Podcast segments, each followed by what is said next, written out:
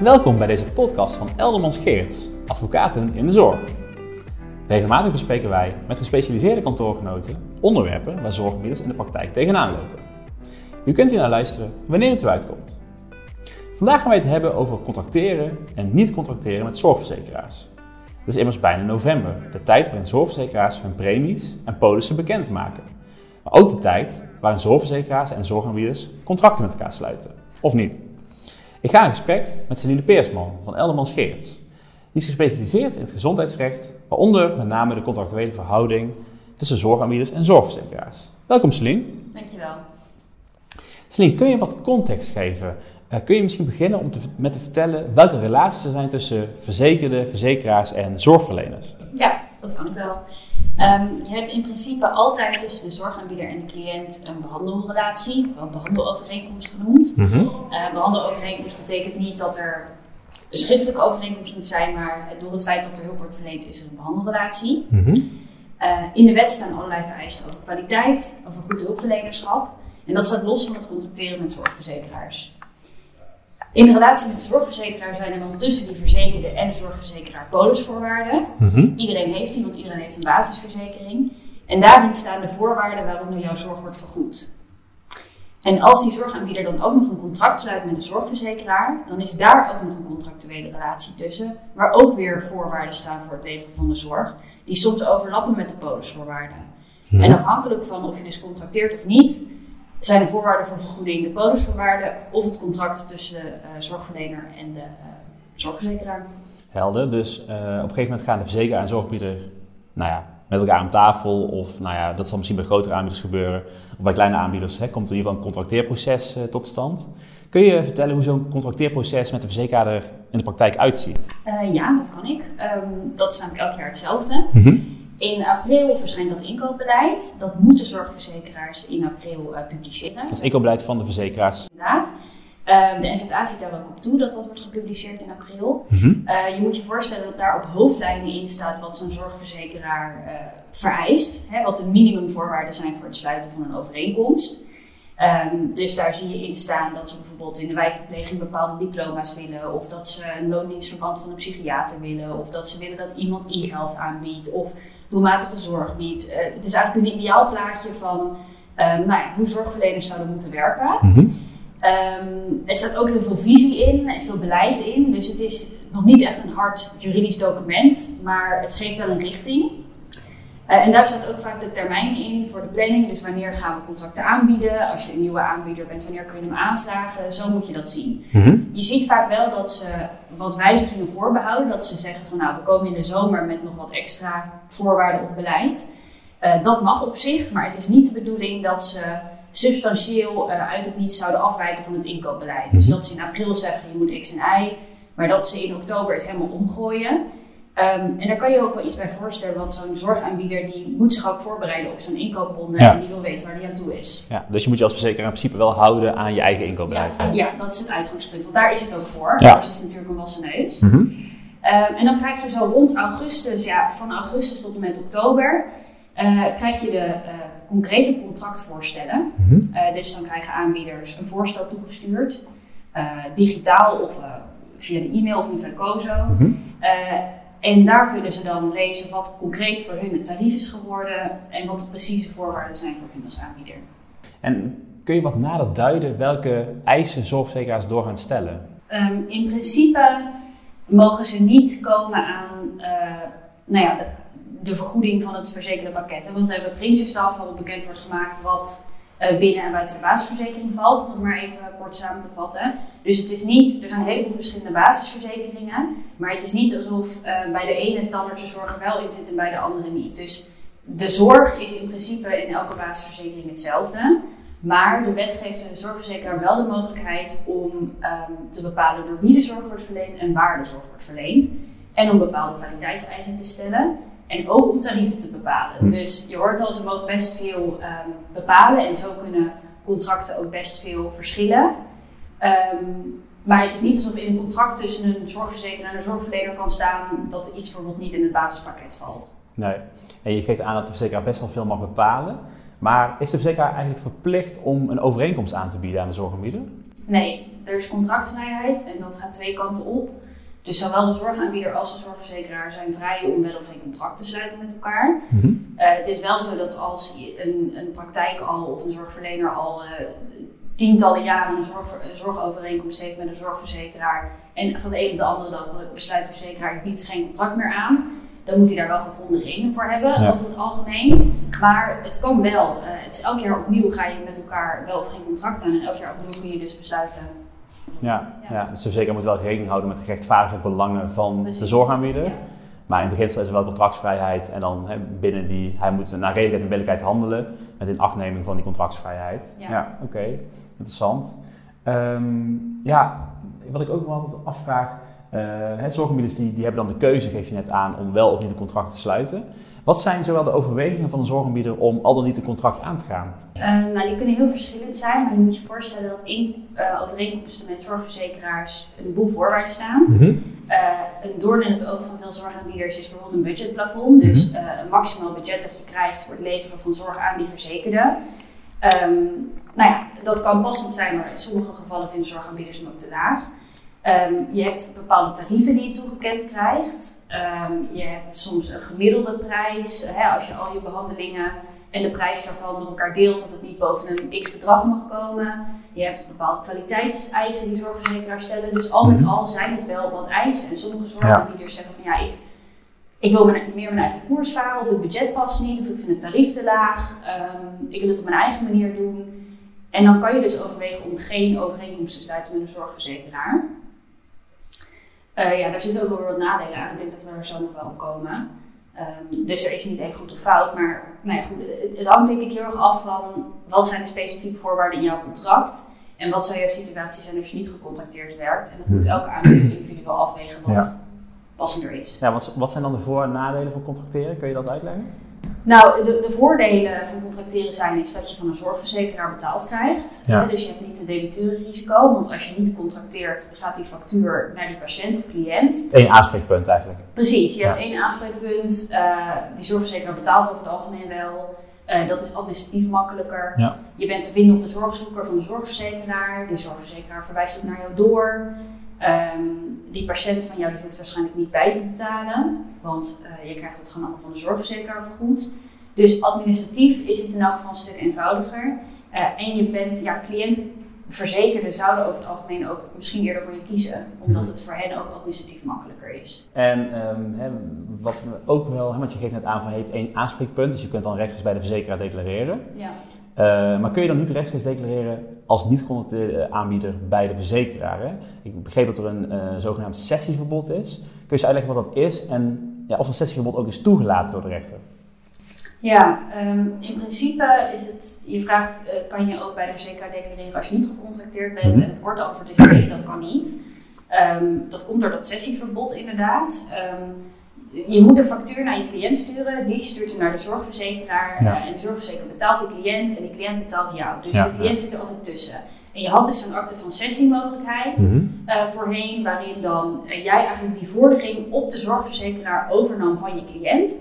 En dan ging je eigenlijk dat geld halen bij de verzekeraar voor je cliënt en betaalde die verzekeraar jou. Ja. Dus dat lijkt feitelijk heel erg op een gecontracteerde Een situatie. soort betaalovereenkomst Een eigenlijk. soort lijkt het op. betaalovereenkomst. Daar lijkt het op, Een ja. soort juridisch middel om gewoon alsnog dat geld rechtstreeks bij die zorgverzekeraar te halen. Ehm, maar dat hebben zorgverzekeraars in hun bonusvoorwaarden dus uitgesloten. Dus je moet je voorstellen dat ehm, de verzekeraar dan tegen de verzekerde heeft gezegd: ehm, Ik betaal de vergoeding alleen aan jou en je mag die vordering niet aan je zorgverlener overdragen. Ehm, mag dat? Nou, daar is wel over geprocedeerd, hè, want het zou een inperking ook zijn van de vrije artsenkeuze. Maar onderaan de streep wat je moet onthouden is dat het vooralsnog is toegestaan. Ja. Ja. we kunnen die jurisprudentie wel uitgebreid bespreken, maar nu eh, mag het wel. Er is wel een nuance voor de verslavingszorg. Eh, omdat je daar kunt voorstellen dat als cliënten dat bedrag van de zorgverzekeraar op hun eigen rekening krijgen, dat ze het niet misschien altijd gebruiken voor eh, om zorgverlener te betalen. Eh, dus daar zijn wel uitspraken van de rechter dat dan van wel van de zorgverzekeraar kan worden verwacht dat hij bijvoorbeeld een alternatief biedt zoals een betaalovereenkomst. Eh, Maar dat betekent niet dat de akte van sessie per definitie niet mag. Dat is gewoon Nee. een nuance voor een bepaalde kwetsbare cliëntgroep. Ja. En dat is dus ook niet de hele GGZ. Dat is Nee. specifiek verslavingszorg in bepaalde gevallen. Ja, je zou je nog wel kunnen afvragen dat inderdaad bij andere specifieke kwetsbare groepen, hè, denk aan misschien palliatief terminale cliënten in de wijkverpleging, et cetera, dat het daar ook wel eh, passend zou zijn als de verzekeraar een betaalovereenkomst en misschien ook wel nodig zou zijn als de verzekeraar dat doet. Omdat het natuurlijk wel heel veel administratieve lasten en zeker in die fase van het leven met zich brengt. Maar goed, dat gaat misschien voor nu wat te ver, maar... Het zou te redeneren kunnen zijn Ja. inderdaad dat, dat, dat, dat daar een hele hoge belemmering is als dat geld op de rekening komt van de patiënt. Hè. In een normale situatie kan iemand dat makkelijk overboeken, maar Ja. er zijn situaties inderdaad waarin dat wel echt je keuze kan belemmeren. Ja, ja. Nou, terug naar de niet geconstateerde zorg. Ehm, als je als zorgaanbieder nou besluit, oké, ik ga geen overeenkomst meer aan met de verzekeraar, of ik, ik sluit dit jaar geen overeenkomst. Eh, hoe hoog is dan de vergoeding eh, voor de patiënt als jij als niet geconstateerde zorgaanbieder werkt? En eh, ja, wat mag dan de zorgaanbieder zelf factureren aan de patiënt zelf? Ja, goede vraag. Ehm, dat zijn twee verschillende antwoorden. Ehm, de vergoeding die een patiënt krijgt staat in principe helemaal los van het tarief dat jij als zorgaanbieder in rekening mag brengen. Ehm, als zorgaanbieder mag je maximaal 100% van het SDA-tarief in rekening brengen als die er zijn. Ja. Dus daar mag je nooit overheen gaan als het de verzekerde zorg betreft, waar we even vanuit gaan. Ehm, dat is iets anders dan de vergoeding die jouw cliënt krijgt. Want met een Natura-polis krijgt je cliënt een bepaald percentage van het gemiddeld gecontracteerde tarief. Dus dat is iets anders dan een percentage van het SZA-tarief. Je moet je voorstellen, er wordt door heel Nederland gecontracteerd. Misschien gemiddeld voor 85% van het SZA-tarief, ik zeg maar wat. En die Natura-verzekerde krijgt dan 75, ik noem ook maar een voorbeeld, procent van 85% van het SZA-tarief. Dus je gaat eigenlijk twee keer een nou ja, schaaf overheen.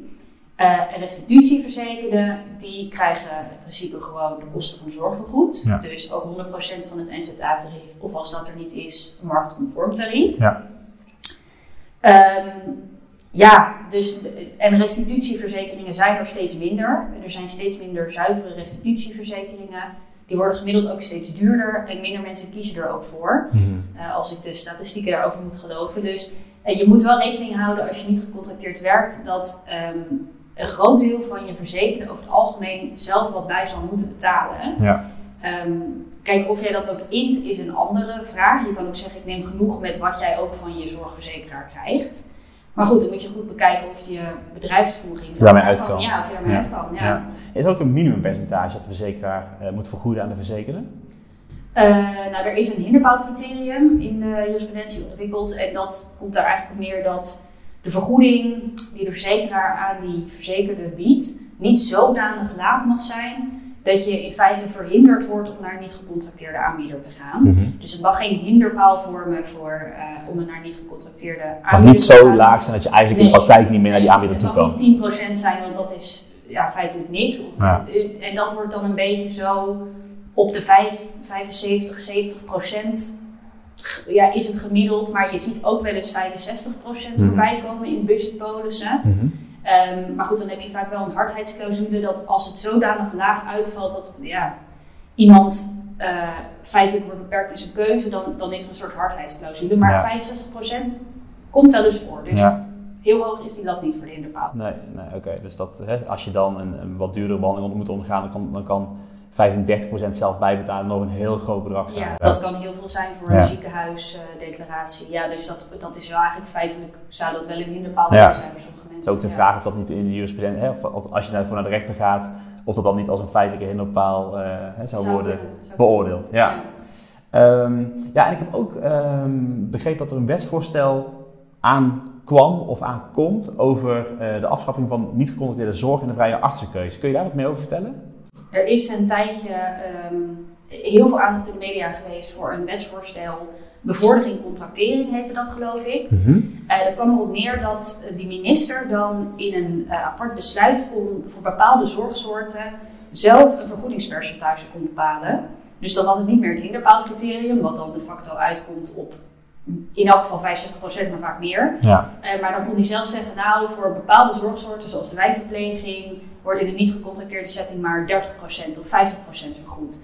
En dat is dan om te bevorderen dat er wordt gecontracteerd, was het idee. Ehm, nou ja, dan kun je je voorstellen als iemand 70% niet vergoed krijgt, dan ja, wordt het wel een feitelijke hinderpaal. Ja.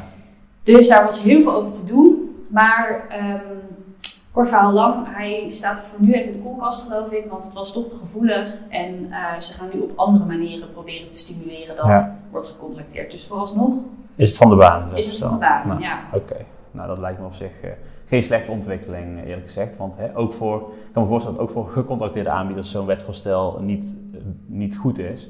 Hè, want je onderhandspositie wordt natuurlijk wel een stuk minder als er geen alternatief is om niet gecontracteerd te werken. Omdat er dan namelijk een veel te laag percentage vergoed wordt. Precies, en vergeet ook niet dat sommige aanbieders ook geen contract krijgen terwijl ze Ja. het. Dus dat zou ook heel zuur zijn. voor Ja, groep. Helder. Ehm, ja, tot slot, als je in duo zit, eh, hè, van ik, ik moet wel of niet contracteren, heb je al nog tips? Ik krijg die vraag vaker van cliënten: van wat zou jij doen? Eh, moet ik nou een contract sluiten of niet? Ehm, het is misschien een beetje een advocatenantwoord, maar dat hangt af van de omstandigheden van het geval, zou ik zeggen. Eh, er is echt niet één goed of fout. En ehm, zowel contracteren als niet contracteren heeft gewoon zijn eigen voor- en nadelen. En je moet echt goed kijken, wat voor voorwaarden krijg ik? Eh, Kan ik daarmee uit de voeten? En wat, wat is mijn cliëntgroep? Is mijn cliëntgroep bijvoorbeeld überhaupt bereid om zelf wat bij te betalen? Of eh, heb ik een groot debiturenrisico? Dus ehm, bedenk je ook goed dat ook in een niet gecontracteerde setting je moet rekening moet houden met polisvoorwaarden. Hè, dus je bent nooit helemaal vrij van die zorgverzekeraar. Ehm, dus ja, zet de voor- en tegels op een rij en, ehm, en doe dat wel overwogen. Dat Ja. is de enige tip die ik kan geven. nou, het is inderdaad een advocatenantwoord, Ja. maar eh, ik doe het ermee. Oké, dank je. Celine, dankjewel. Ik, ik vat er nog kort samen wat we besproken hebben. Ja. Eh, ja, zijn, als ik goed begrijp, vrij om wel of geen contract te sluiten met zorgverzekeraars. En die zorgverzekeraars zijn op hun beurt ook vrij om wel of geen contract te sluiten met zorgaanbieders, met specifieke zorgaanbieders. Eh, in april verschijnt het inkoopbeleid met daarin de hoofdlijnen van het beleid van de zorgverzekeraars voor het komende jaar. En rond september, oktober eh, komt dan doorgaans het aanbod vanuit die zorgverzekeraar voor de zorgaanbieder, het contractaanbod. Nou, zorgverzekeraars kunnen dan allerlei eisen stellen in die contracten, bijvoorbeeld wie de zorg levert en waar de zorg geleverd wordt. En ook mogen zij de hoogte van het tarief bepalen of een budget eh, bepalen, hè, bijvoorbeeld een omzetplafond. Als je niet contracteert, dan zijn de polisvoorwaarden ook belangrijk voor wat betreft de voorwaarden voor zorgverlening. En moet je de factuur eh, naar je cliënt sturen in beginsel. De kans is groot dat de cliënt dan een deel zelf moet betalen, omdat de verzekeraar niet alles zal vergoeden. En daar moet je de cliënt ook over informeren.